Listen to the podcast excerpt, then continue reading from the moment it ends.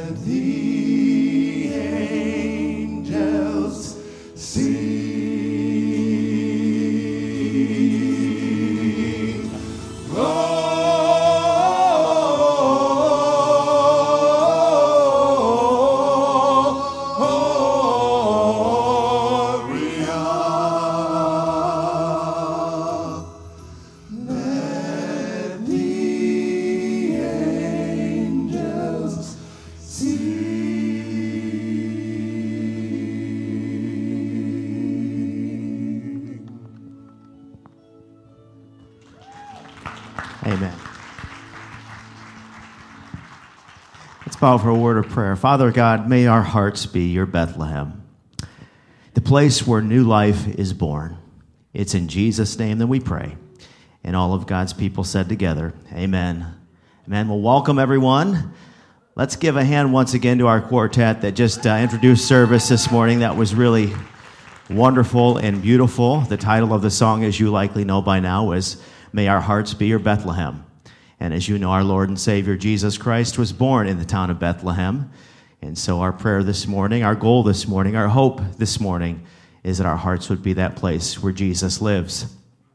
My name is Otto Ramos. I'm one of the pastors here on staff. It's my great privilege to welcome you to church this morning. If this is one of your first times joining us, might I encourage you to check us out online at vlchurch.com. Thank you for joining us online. If you're joining us today, uh, you can check us out there and go to the uh, go to our website and go to the banner that says "Are you new here?" If you click on that banner, um, it'll take you to a page where you can fill out some information.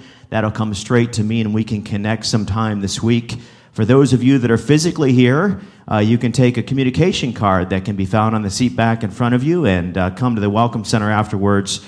And we have a free gift for you just for attending with us this morning, so thanks. I do have a few announcements for us today, not the least of which is to remind you that we're going to be having a Meet the Pastors event right after service today.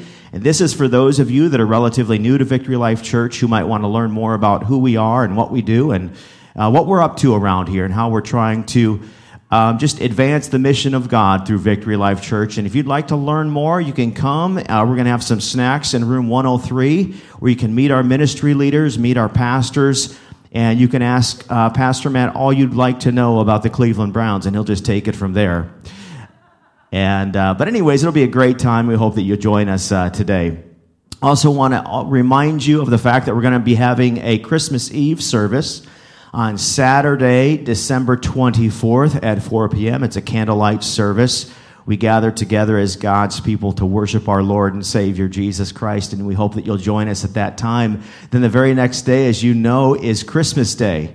And we are gathering together for worship on Christmas Day at 11 a.m. for only one service. We hope that you'll join us on that day. And then one week later, on New Year's Day, we'll be gathering for one service on Sunday, January 1st at 11 a.m. And hopefully, we'll be gathering to celebrate the fact that the Ohio State Buckeyes beat the Georgia Bulldogs in the college football playoff. But if not, regardless, we're going to gather on a more important matter uh, to worship our Lord Jesus on that day as well.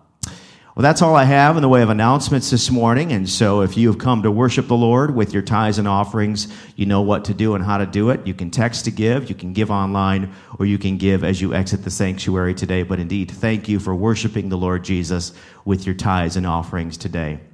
Can I ask you to stand this morning and in preparation for worship, let's bow for a word of prayer. Father God, we thank you for coming into this world and for making it well known about the fact that you were here. You announced it to us through many different ways, through many different people, and you made sure that each and every human heard the good news about the fact that the God of the heavens and the earth put on human flesh and came in the form of a baby. And the baby's name was Jesus who came to save his people from their sins. We gather this morning because of that news, and we open and worship you through the song First Noel, which stands for the first news, the best news that we could have ever heard. It's in Jesus' name that we pray. Amen.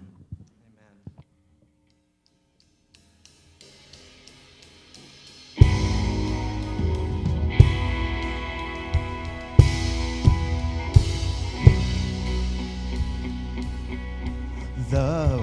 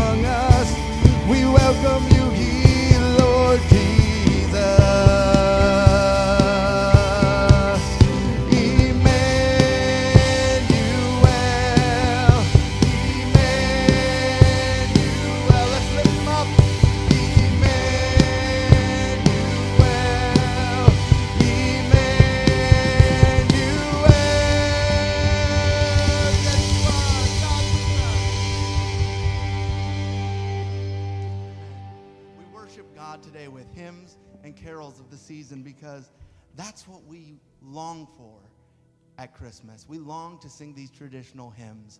We long to sing these traditional carols. And sometimes the moment we hear them, we just start singing them, but totally forget what we're actually saying. Because we've sang them so many times, and we're just so prepared to sing, Hark the Herald, Oh come, let us adore him. But when you just sing and don't think about what's happening and don't put anything from here, it's called lip service. Lip service is like taking a Hallmark card, giving it to God, and signing your name, but not assigning any sentiment to it.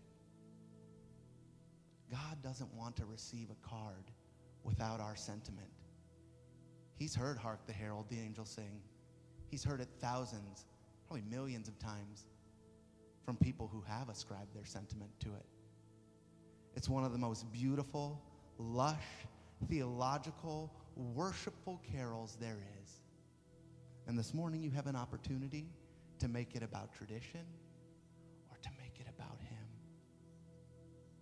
Pleased with man as man to dwell, Jesus our Emmanuel. He came that man no more may die. It's gorgeous, it's beautiful, but is it worship? Will it be worship from your heart today?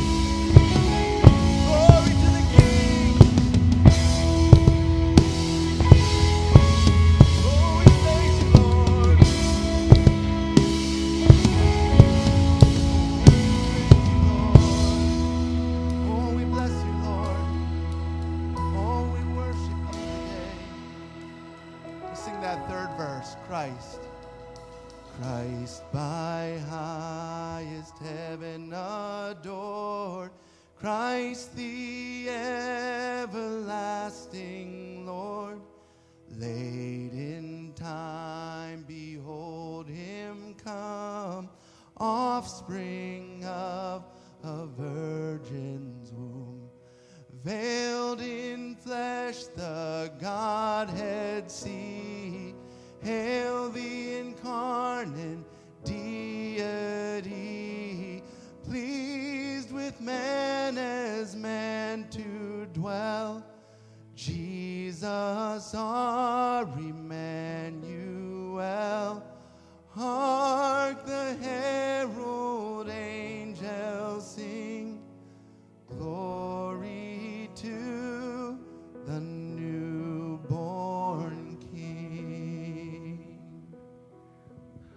Lord Jesus, we do give you glory in this place today. Lord, let us not glory in anything other than our incarnate King. We celebrate this week that the God of heaven, the very Word of God, the second person of the Trinity, humbled himself, coming to this earth to save folks who were dead in their sin and trespass, and to give us new life with a living hope through the resurrection of Jesus from the dead. Lord Jesus, this week we celebrate your life, which leads to our life, your sacrifice, which leads to our joy and our gladness. So truly today, Lord, be glorified in our midst. May we not glory in presence or family time. May we not glory in food and festivity. May we glory in Jesus for you are the only object of our affection that will last into the ages. Glory to the newborn King. Amen. Amen. God bless you. You may be seated.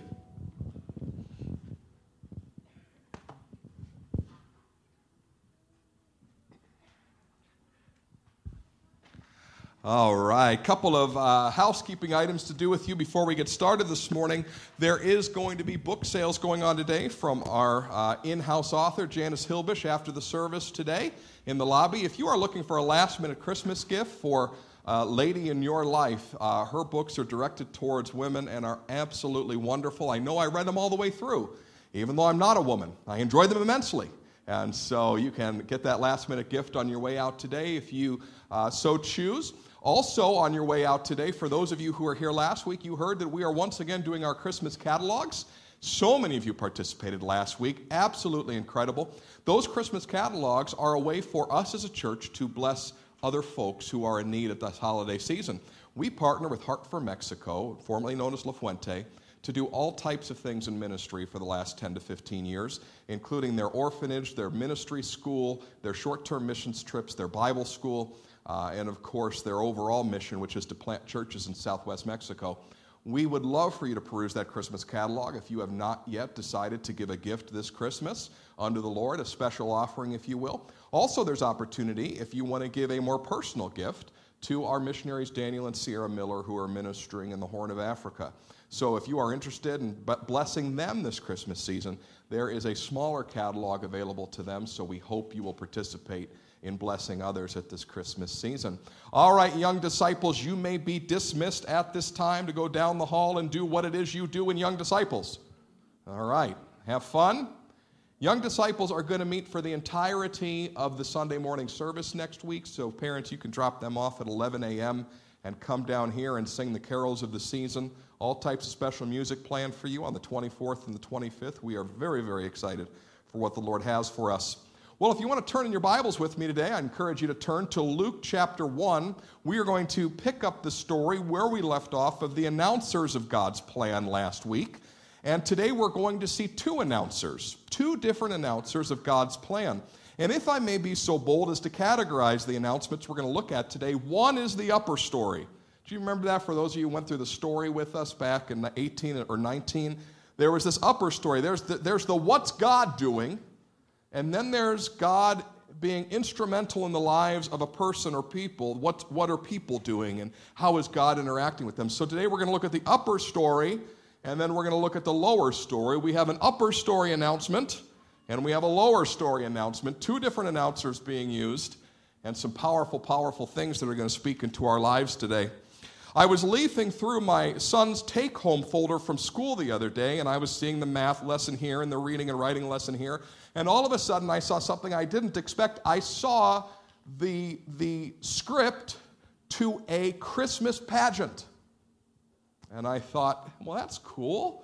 The kiddos are doing a Christmas pageant. And then I see his name, and directly under it, I see all of these lines highlighted for narrator one.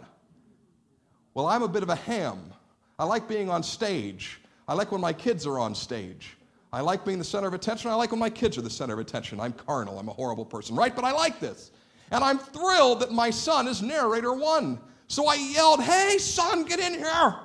I said, Congratulations. He said, What? I said, You're narrator one. He said, What? I said, You are narrator one in the Christmas pageant. To which he replied, No. And I said, Yes, you are. You're the narrator one. Your lines are highlighted and your name's on this piece of paper. You're, you're narrator one in the Christmas pageant. He said, No, a second time. I said, Yes, you are. You're in the Christmas pageant. No, I'm not. I said, Yes, you are. I'm seeing it right here. Look. And he looks at it. And then he looks at me in terror, horror, and he says, I didn't raise my hand. And I said, What do you mean you didn't raise your hand? He said, I, I don't want to be in the Christmas play. I didn't raise my hand. And I said, Well, your teacher put you in the Christmas play anyways. And he made this face utter sheer horror on his face. He was about to tear up. And I said, Son, you don't understand. This is an honor. Your teacher thinks you're a good enough reader to be narrator one. You should be thrilled. This was not getting through. It didn't matter what I say. He was horrified that he was going to take part in the Christmas pageant. And I was trying to explain to him, no, you don't understand. This is an honor. This is, this is a privilege. You get to announce the birth of Jesus. This is it. This is so great.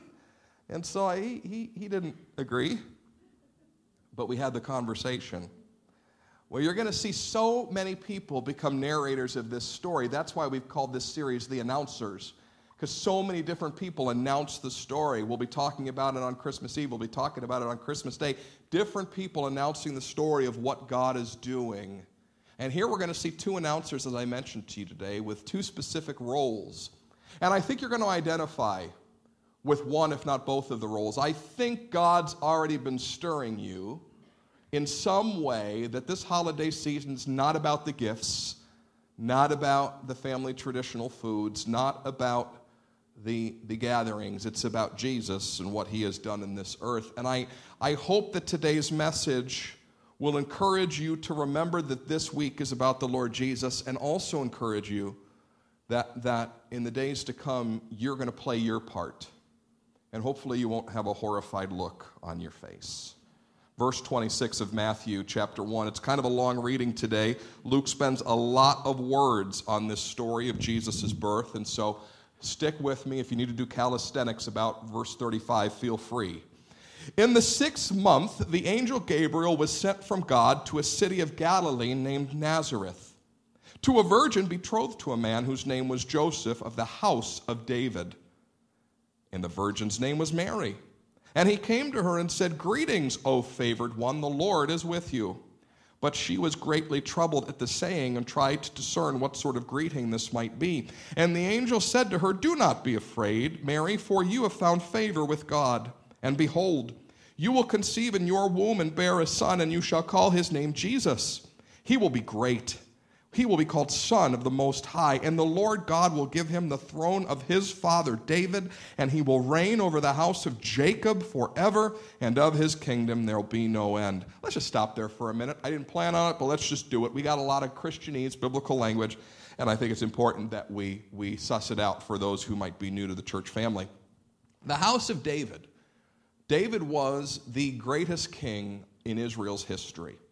And it's through Israel that God brings holy history they are written about in the Old Testament, the first 39 books of the Bible. And David is a king who was promised that one day a forever king will come from your line. And so the idea that there's going to be a forever king has been ingrained in the Jewish people for a thousand years, but they also know that they play a specific part in God's holy history for 2,000 years. Because God said to Abraham, who is grandson of this Jacob, whose grandfather, forgive me, grandfather of this Jacob, that, that through him all the nations of the earth will be blessed. So we're seeing God back up and say, here comes the Savior in the line of David. He's going to be in your womb, Mary. And here comes the Savior in the line of Abraham, Isaac, and Jacob, who I've promised for 2,000 years. Let's keep reading. That's the upper story. The lower story is going to begin here. And the angel, I'm sorry, and Mary said to the angel, verse 34, How will this be since I'm a virgin? And the angel answered her, The Spirit of the Lord, the Holy Spirit, will come upon you, and the power of the Most High will overshadow you and therefore the child to be born will be called Holy, the Son of God. And behold, your relative Elizabeth, in her old age, has conceived a son. And this is the sixth month with her who was called barren, for nothing is impossible with God. And Mary says, Behold, I am a servant of the Lord. Let it be to me according to your word. And the angel departed from her.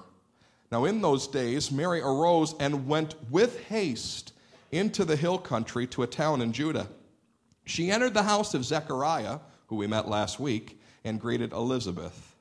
And when Elizabeth heard the greeting of Mary, the baby leapt in her womb. And Elizabeth was filled with the Holy Spirit, and she exclaimed with a loud cry, Blessed are you among women, and blessed is the fruit of your womb. And why is this granted to me that the mother of my Lord should come to me? For behold, when the sound of your greeting came to my ears, the baby in my womb leapt for joy. And blessed is she who believed that there would be fulfillment of what was spoken to her from the Lord. Do you see it? Upper announcement, lower announcement. Gabriel, Elizabeth, both playing their part in the ultimate plan of God. Now, for those of you who might have missed last week, Elizabeth is a kinswoman to Mary. Elizabeth is someone who was called barren, who was past the childbearing years. Her husband, Zechariah, and she had never had a child. Zechariah was met in the cloud of incense in the temple by an angel who said, Your wife is going to bear a child. His name's going to be John. He's going to be the forerunner to the Messiah, the Savior. So, from that incense filled cloud in the temple, we get this story of hope and a new Abraham and a new Sarah. Two people who should not be able to have a child having a child. And last week we talked about the depth and the linking of the story of John the Baptist and Jesus. John is the Isaac to Jesus' Jacob. John is the Samuel to Jesus' David. John is the Elijah to Jesus' Elisha. He is the forerunner to the Messiah in the way that God's been doing it all the while. So these stories are linked, but they're not just linked from the upper story. Here we find that Mary and Elizabeth are kinswomen, they're, they're relatives. And they're going to somehow engage in this story together. But the setting has certainly changed, hasn't it? As we mentioned last week, the angel of the Lord comes into the temple in Jerusalem, into what's called the holy place where John is burning incense to simulate, if you will, the, the overarching cloud of the glory of God because human beings cannot dwell with God without death being the result. He's simulating that by burning the incense as they did every day. We're in Jerusalem, in the city of David, and in, in the crossroads of the ancient world, if you will, in Jerusalem, the, the place where the action should be taking place. That's where last week's story is, but this week's story is very different. This week's story is in Nazareth. Now, you can tell me all of those important events that happened in Nazareth during the Old Testament, can't you? I know you can, because there aren't any. So you can tell me about all the important things that happened in Nazareth, because Nazareth wasn't on the map. In fact, Nazareth is not just not Jerusalem, it's really, really not Jerusalem. You see, Nazareth is up in the land of Zebulun and Naphtali, but the remaining Jews after the exile were mostly from the tribe of Judah. So, what are a bunch of Judahites, if you will, Jews, doing up in the north of the country? That's kind of odd. As best we can surmise, when many of those Jews came back from the exile, they couldn't afford to live in and around Judah. Why do people move? They move for economic opportunity. So these were descendants of David who should have been living in and around Jerusalem to the south and to the west of Jerusalem, but they're not. They've gone up into the land of formerly other tribes of Israel, Zebulun and Naphtali. Tribes that had been in disrepute for 700 years, almost a 1,000 years, because Solomon had sold their lands to the king of Tyre. They're in, an, they're in a, a region, if you will, that has kind of been despised from antiquity, yet they're in David's line. These people up in, up in Nazareth, they can track their lineage back to the king. And here they are, exiles in the north. They were looked down upon not only because they're not in their ancestral lands and so much of their heritage was tied to the land, but they're looked down upon probably because they're poor, which has always been a, an issue in human history. They're looked down upon to the point that if you remember the story in John chapter 1, when Philip goes and tells his buddy Nathanael, hey, the Messiah has come and he is from Nazareth. Do any of you Bible scholars remember what Nathanael said about Nazareth? He said, Can anything good come out of Nazareth? That's how well esteemed Nazareth was in the ancient world. And this is where the angel comes to place a baby in the womb by the Holy Spirit of a humble young lady kind of a great juxtaposition in history, is it not? Kind of a great tension, if you will, between this incense cloud in the holy place in the temple for John the prophet to where God's king is going to be born in this backwater town that doesn't seem to have anything going for it. But once again, God's upper story is profound, it's deep, it's multi layered, and He planned it all along. Nazareth was supposed to be the place, even though no Judahites, Jews, should have been living up there in the first place. Let me prove it to you. Isaiah chapter 9, verses 1 and 2. But there will be no gloom for her who was in anguish. In the former time, God brought contempt to the land of Zebulun and the land of Naphtali. But in the latter time, he has made glorious the way of the sea and the land beyond the Jordan, Galilee of the nations. The people in darkness have seen a great light, and those who dwelt in a land of deep darkness, on them a light has shone. You ever seen that before? You didn't see it in Isaiah, I bet. You might have if you studied Isaiah. You saw it in Matthew, because Matthew quotes it in Matthew chapter 4 when he says Jesus came out of Nazareth. Mary understands exactly what the Holy Spirit's doing that day. Look at chapter 1, verse 79. Mary, in her great Magnificat, you can just turn your Bibles, I'm not going to have it up on the screen. It, it, it, in the great Magnificat, her great song of praise says in verse 79 to give light to those who sit in darkness and in the shadow of death, to guide our feet in the way of peace. She knows what God has spoken to her. She knows what the Torah has said. Somehow, a bunch of Jews, Judahites, a bunch of Jews, descendants of Judah, are going to have a king that comes from their line that's going to bring light to the nations from the land of Zebulun and Naphtali that was gifted to the king of Tyre. Doesn't make any sense. But God's prophecies always come true. Now, you might not have read or heard of Isaiah chapter 9, verse 1 and 2, but I'm certain you've heard of 5 and 6. For unto us a child is born, unto us a son is given, and his name shall be called Wonderful Counselor, Mighty God, the Prince of Peace, the Everlasting Father, and of the increase of his kingdom and righteousness there will be no end. You say, I love when he quotes scripture. No, I'm just quoting Handel. that, that, that's the beauty of what the Messiah is going to come and do from this despised region of Galilee, from this despised region of Zebulun and Naphtali that had been sold off to the king of Tyre. One more biblical thing going for Nazareth Nazareth has a meaning. Nazareth means branch. You're like, oh, that's good. Branch. That sure means a lot. I'm going to show you one more verse I think is important. It's from Isaiah chapter 11, written 750 years before Christ. Verse, chapter 11, verse 1. There shall come forth a shoot from the stump of Jesse. Just stop there. Who's Jesse? Jesse is King David's dad.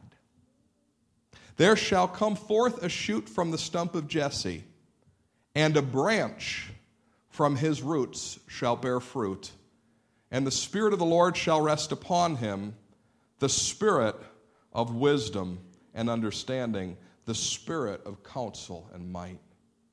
Now, catch this. Not only has Isaiah seen a day when a Jewish king is going to come not from the land of the Jews, Judah, but from the land of Zebulun and Naphtali, he sees a day that there will be no more kingly line. He calls that the stump of Jesse. That means the line of kings has been cut off. The line of kings wasn't cut off in the day of Isaiah, it was still going. Hezekiah and Ahaz were on the throne during the reign uh, or during the prophecies of Isaiah. There were kings in Jerusalem. Yet he foresees a day when the tree of the line of kings is cut off, and a branch, a shoot, will come from the stump that will end up being the Messiah, one that's going to come by way of Zebulun and Naphtali, a despised region where God's going to bring his light. The line that was broken will be remade. And into this small hamlet town, God's holy history is going to unfold. Isn't God cool? Isn't the depth, the profundity, the multi layered plan of God incredible? None of this should take place. How did Isaiah know the king's line was going to end? How did he know? How did he know that there'd be a town named Nazareth, which means the branch? And from the branch will come the branch all these years later.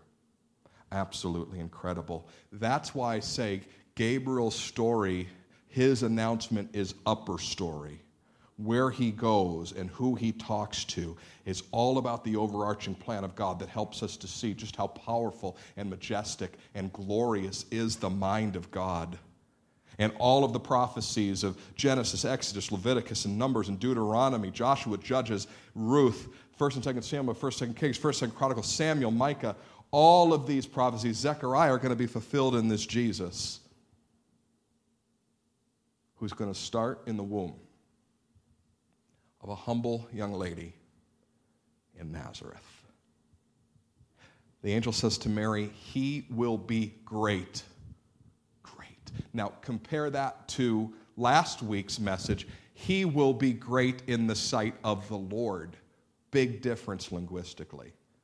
Great in the sight of the Lord means he's a servant of the Lord. John's going to be a servant of the Lord.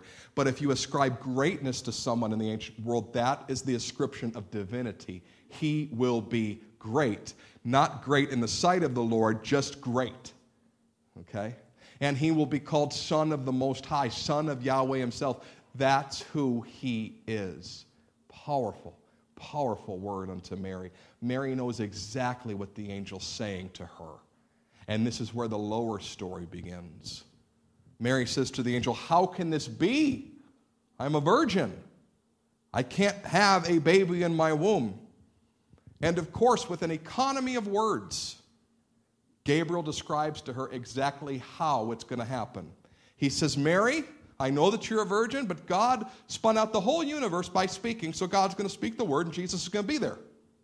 Right? That's what he says. Because that's the simplicity of it. God can do miracles.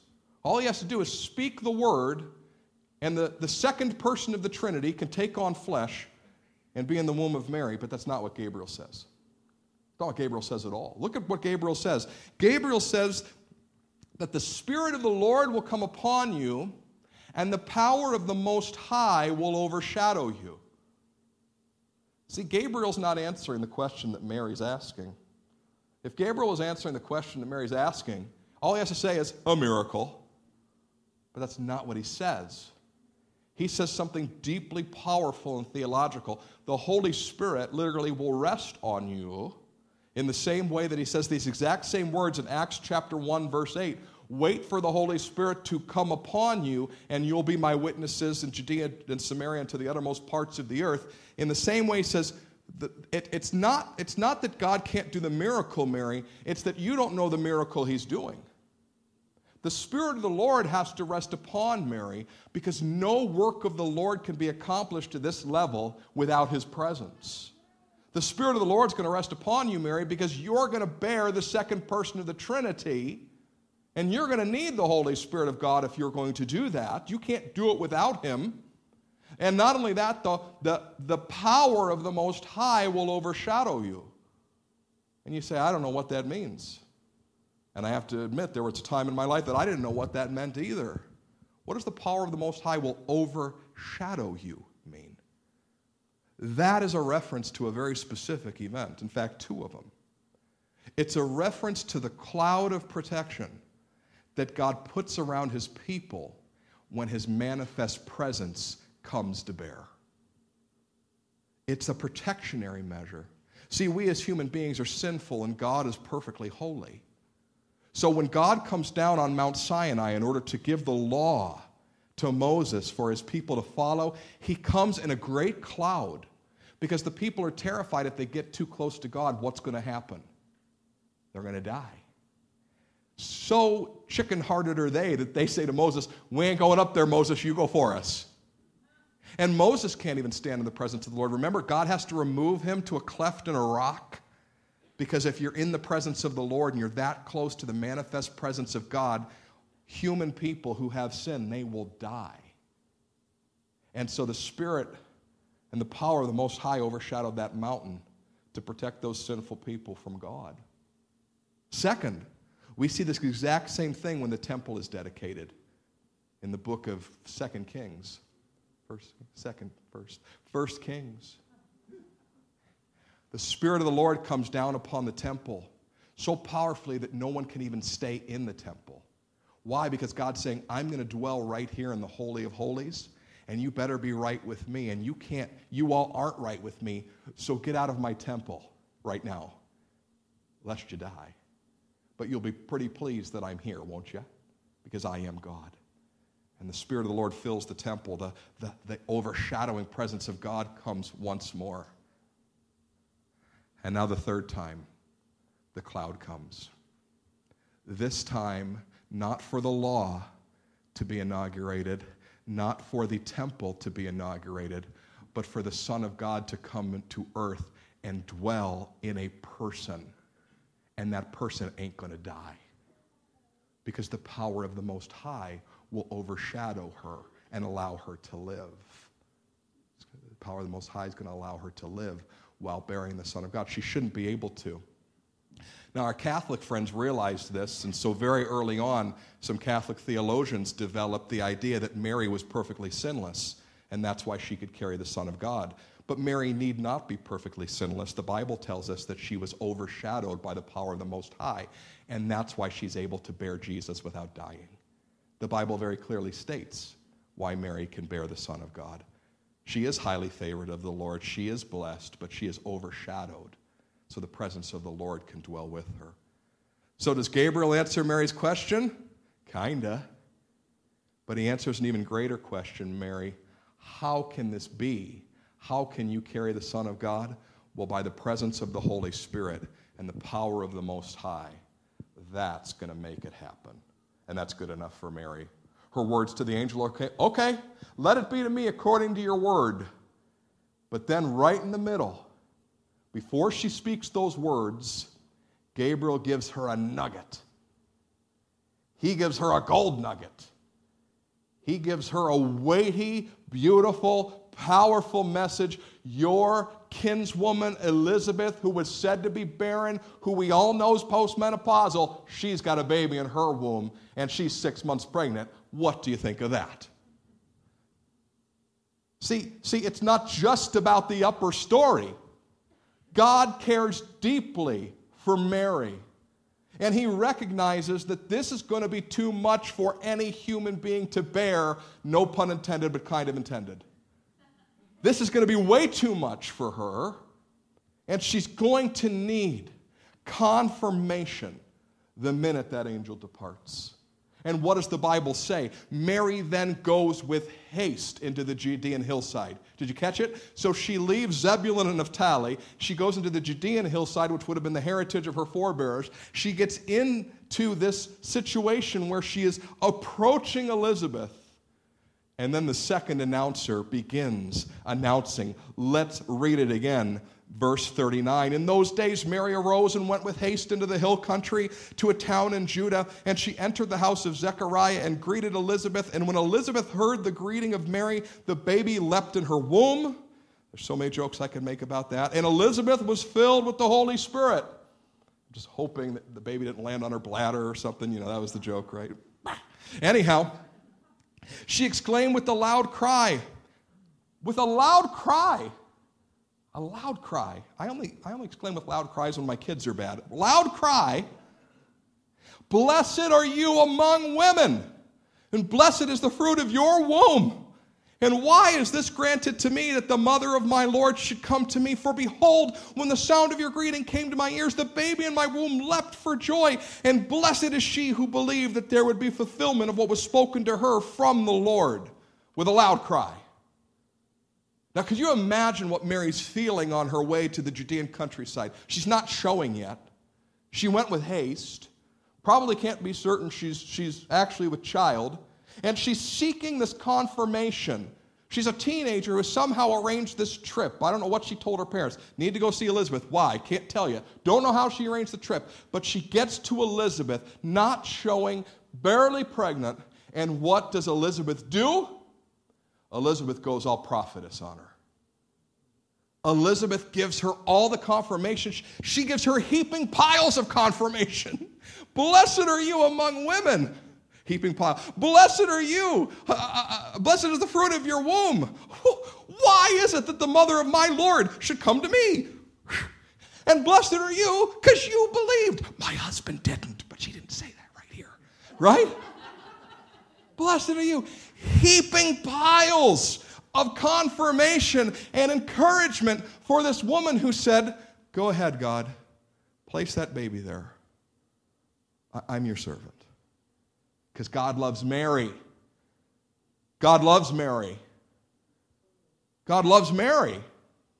He's not just working out his plan, he wanted to give her this moment where she would go, These next nine months are not going to be the ravings of a lunatic. They're not going to be somebody who has no idea how she got to be in this state. God gives her exactly what she needs for the nine months to follow. And when that baby arrives, what does she send Mary? Some shepherds to give her heaping piles of encouragement and confirmation. And once that baby begins to get a little bit older, what does she send Mary? Some wise men to give her heaping piles of confirmation and encouragement because she's doing the will of the Lord and she's going to need it. Don't you love Elizabeth? Who, when the Holy Spirit come, when the Holy Spirit comes on her, her mouth doesn't say, "Stay silent." So, in the same way that Mary needed God's presence and power and protection in her life, the same Holy Spirit comes on Elizabeth, so she'll speak what she needs to speak. God's servants need his presence and his power and protection. That's what we learn from Mary. But we also learn that God's servants have this gift of the Holy Spirit that allows us to speak from the Lord and do what ought to be done. How did Elizabeth know? How did she know? Who else speaks like this in the New Testament? Jesus? Peter, Paul, Elizabeth's got like four things going right in the moment where the Holy Spirit's revealed to her divinely what she needs to know to give Mary the encouragement that she need that she needs. Mary's been told that the presence and the power of God are going to be necessary for her to do the work. But the second announcement is also from the Spirit of the Lord, and that gives her the comfort and the confirmation that she needs to do the work that she needs to do because God loves her and God wants to reassure her. I remember when I was about 16 years old, I went away on a youth camp and we were all praying and kneeling, and people were praying over us. We were in the altar, we were taking time, the band was playing, and we must have been there two hours. And I was praying unto the Lord and asking about my future, and the Lord gave me a vision of preaching to people, which was the very last vision that I would have ever wanted. I told you I'm a ham, but, but not a church ham. I like being in front of people. I like performing, and this isn't performance necessarily, this is preaching but, but I, I like this milieu. But I didn't want to be a preacher. So after I got this vision of preaching to this crowd, I told no one. And I did nothing about it. In fact, I got into my senior year and I took my ACT only because I should have. I applied for no colleges, and my great plan was to be on ESPN radio and talk about sports for the rest of my life. Because what could be better than talking about sports? This was my plan. One week, sitting just about here, because our sanctuary used to face that way, a man was preaching, and he stopped in the middle of his message, and he said, Matthew. And I thought, no. No. Just like my son, no. I didn't raise my hand. Matthew. In the middle of his sermon, he walked down the side aisle and looked at me in the middle of my senior year, where I was making no plans for my future because I knew what God had called me to and I was rejecting it. And he said, God has placed a call on your life. And he placed his hands on my head and prayed for me. And the presence and the power of God went whoosh all over me. About seven months later, I was going to Bible school. See, I had not said unto the Lord, May it be to me according to your word. I had said to the Lord, No way, pal, not interested. But someone full of the Holy Spirit came and gave me the confirmation and comfort I needed to walk into what God had called my life to be all about. Why would he do that? What would inspire him so? And does that type of thing only take place by and for pastors? Let me answer the third question first. No. God does not just do that by and for pastors. No. I reject the notion.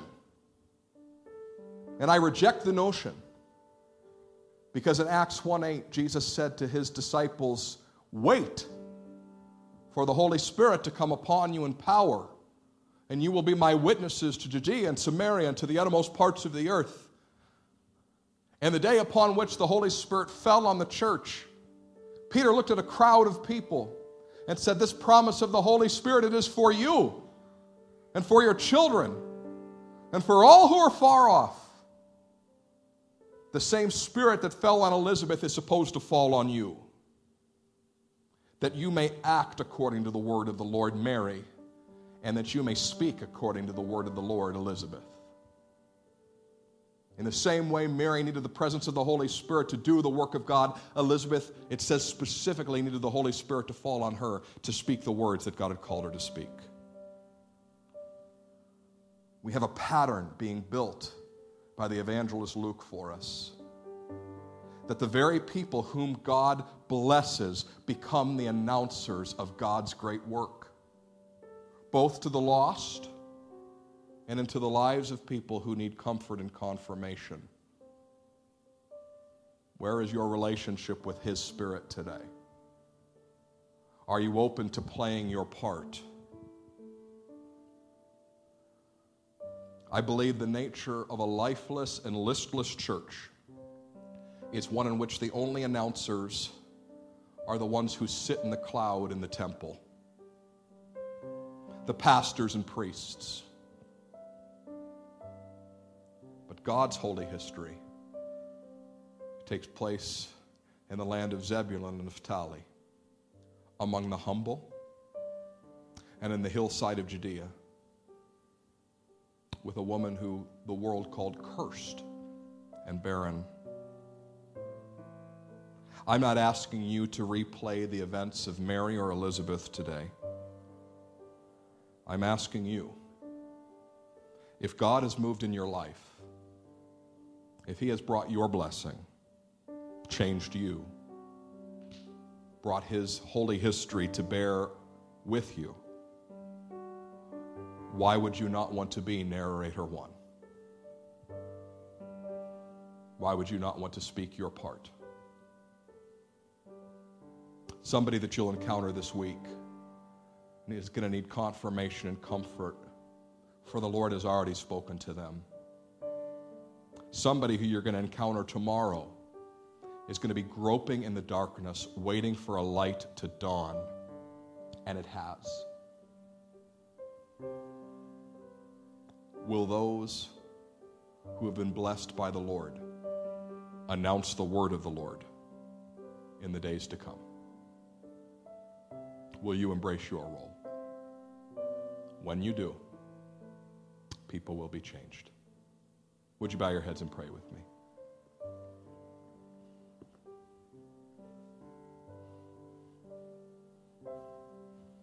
Sometimes I wonder what would have happened if that preacher up there would have said the name Dirk. How do you know it was me? How do you know my name was Matthew? Well, God knows the same about the people you'll encounter this week. He knows their name, He knows their story, He knows how many hairs are on their head, He knows how many days of their life there will be. And He has sent you as a bearer of His Holy Spirit into their life. So today, as we pray, once more, for the second week in a row, same general idea. How rude. Would you pray and ask the Lord if He has a word for you to share with those you'll encounter in the days to come? If you're moved in your spirit, would you just pray that prayer unto the Lord and say, Lord, give me a word for the same Holy Spirit that came upon Mary and rested upon Elizabeth is mine.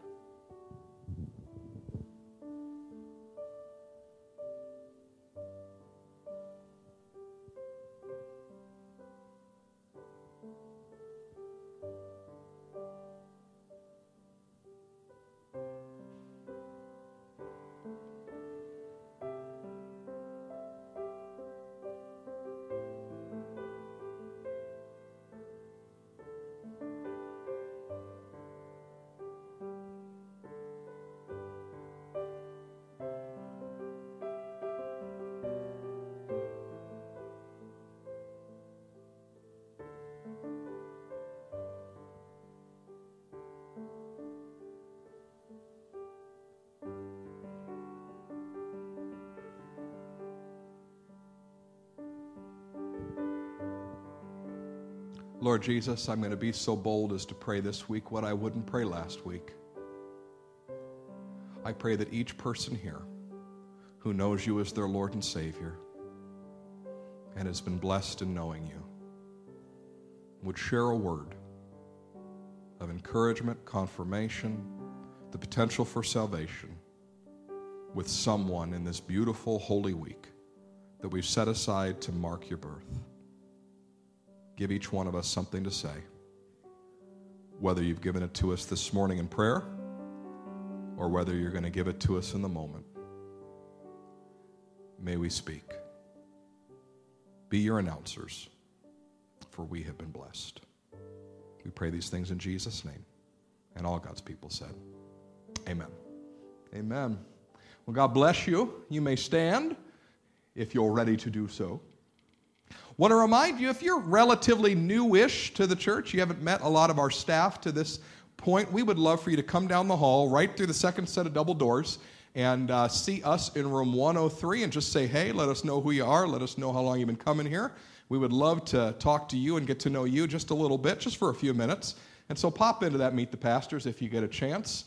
And as we mentioned, we have some book sales in the hallway today, some, and we also have the opportunity to give to Heart for Mexico. So lots of things going on. Hopefully, we will see you either Saturday night or next Sunday morning. God bless.